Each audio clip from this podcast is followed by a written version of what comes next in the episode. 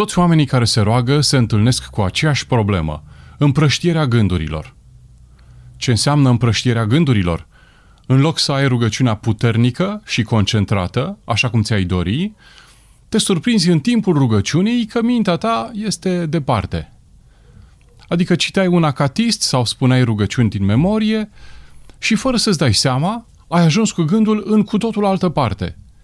Te gândești fie la serviciu, fie la diferitele probleme ale prietenilor apropiați, poate chiar la cheltuielile curente sau, nu știu, la vacanța care se apropie. Să știți că tuturor li se întâmplă lucrul acesta, această împrăștiere a gândurilor. Am întâlnit problema la foarte multe persoane. Am discutat-o la spovedanie de multe ori. Unele dintre aceste gânduri sunt pur și simplu neutre. Altele însă sunt foarte contundente, ne fac mult rău. Dar oricum ar fi, ele nu sunt de dorit în timpul rugăciunii. Atunci când concentrarea gândului nostru ar trebui să fie doar către Dumnezeu. După cum vă imaginați, Filocalia vorbește foarte mult despre acest subiect.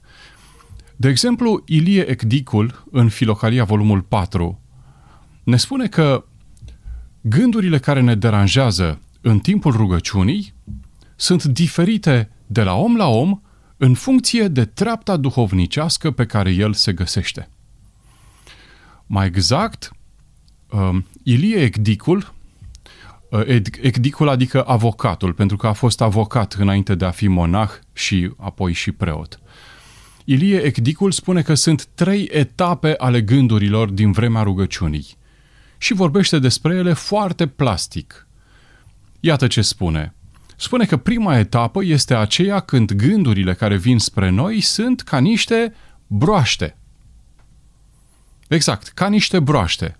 Acestea sunt gândurile celor stăpâniți de patimile plăcerilor. Categoria aceasta, după cum știm, este reprezentată, de exemplu, de preocupările legate de sexualitate, cele despre bani, cele legate de patimile legate de agresivitatea fizică, de alimentația excesivă, de consumul de alcool sau de alte droguri și așa mai departe.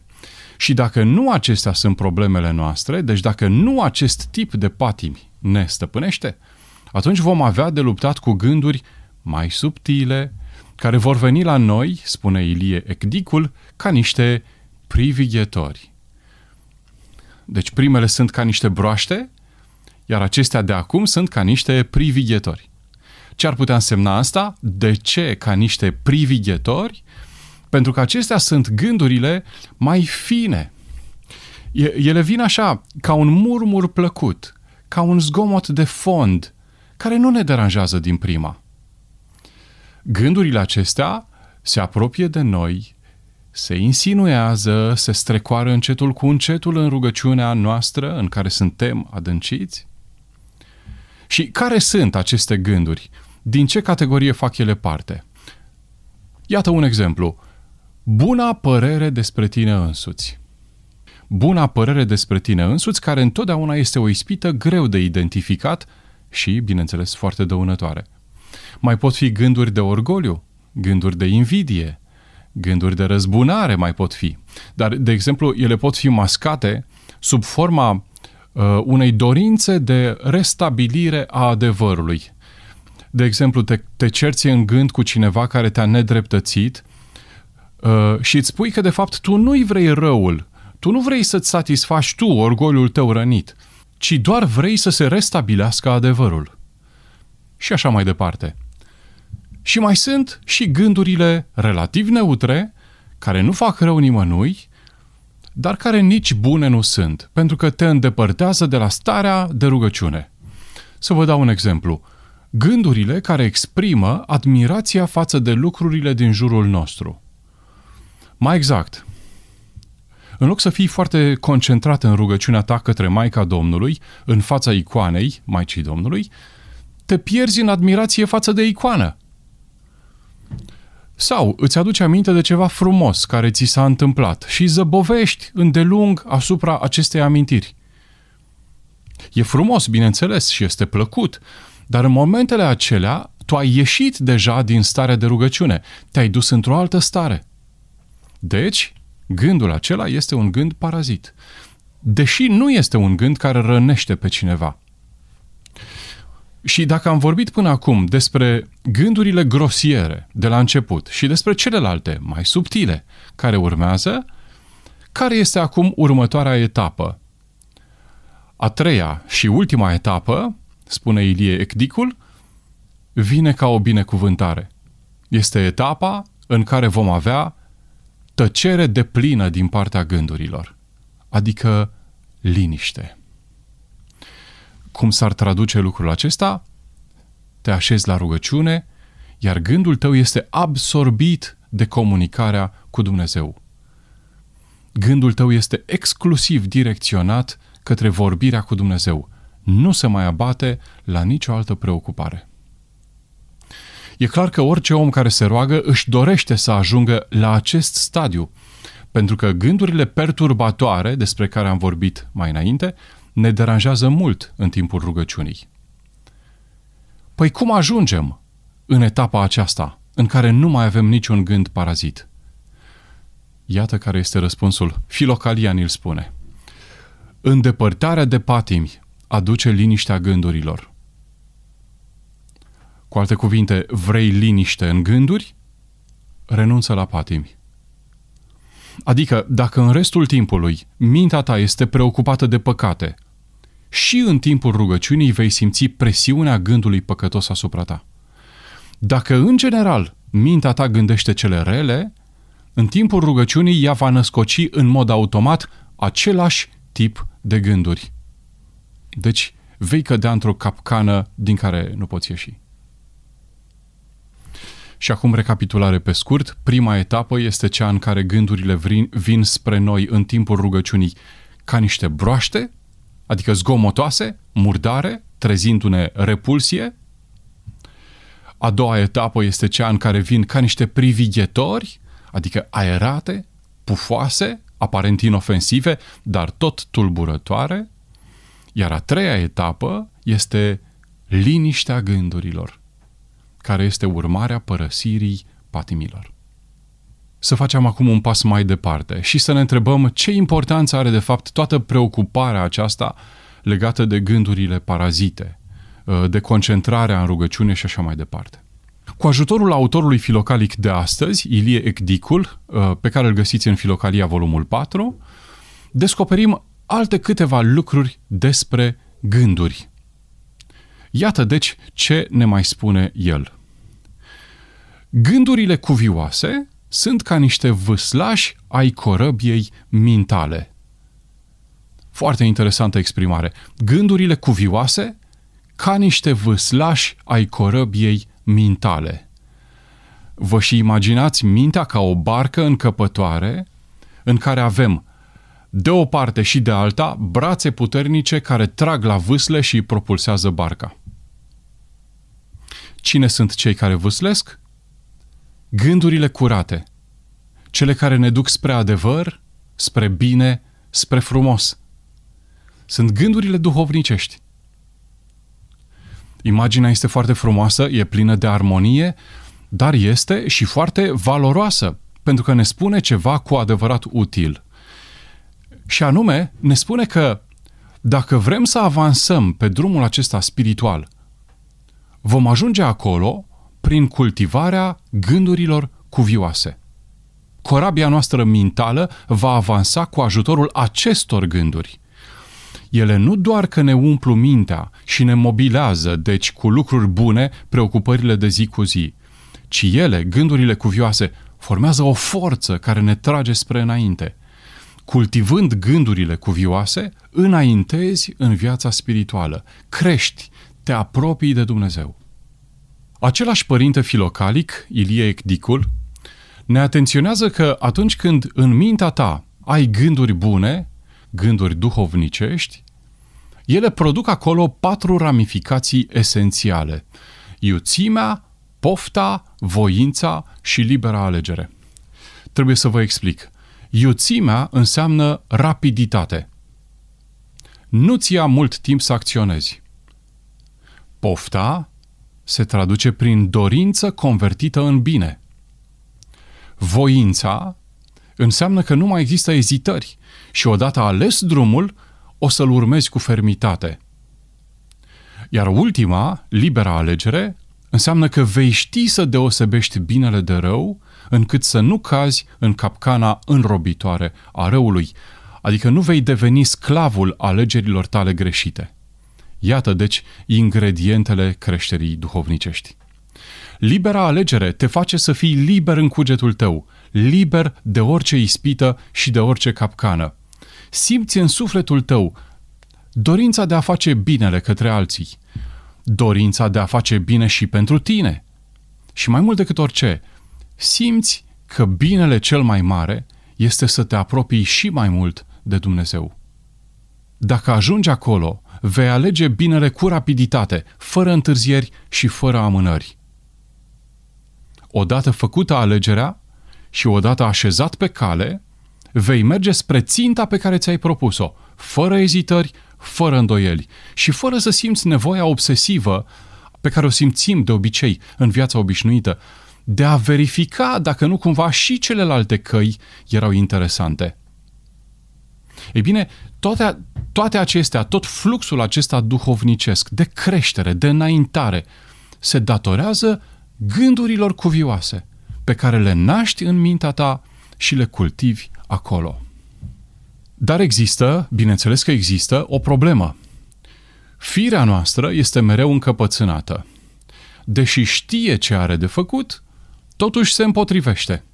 Și aici se naște o întrebare apăsătoare pentru mulți dintre cei care merg pe drumul duhovnicesc. Ce este în neregulă cu mine? De ce nu am întotdeauna plăcerea de a mă cufunda în rugăciune? De ce nu mă atrage întotdeauna să merg la biserică, la o liturghie sau la o priveghere? Eu știu foarte bine că odată ajuns în starea de rugăciune, mă voi simți minunat. Dar există o mare greutate să mă pun în starea respectivă.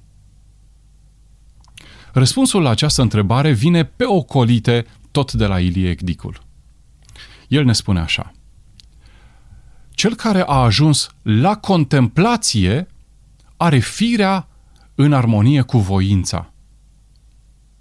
Deci, natura noastră se armonizează în mod spontan cu voința noastră doar atunci când am ajuns la starea de contemplație, adică pe cea mai înaltă treaptă a rugăciunii. Bine, dar noi nu suntem încă acolo. Noi nu suntem la treapta contemplației.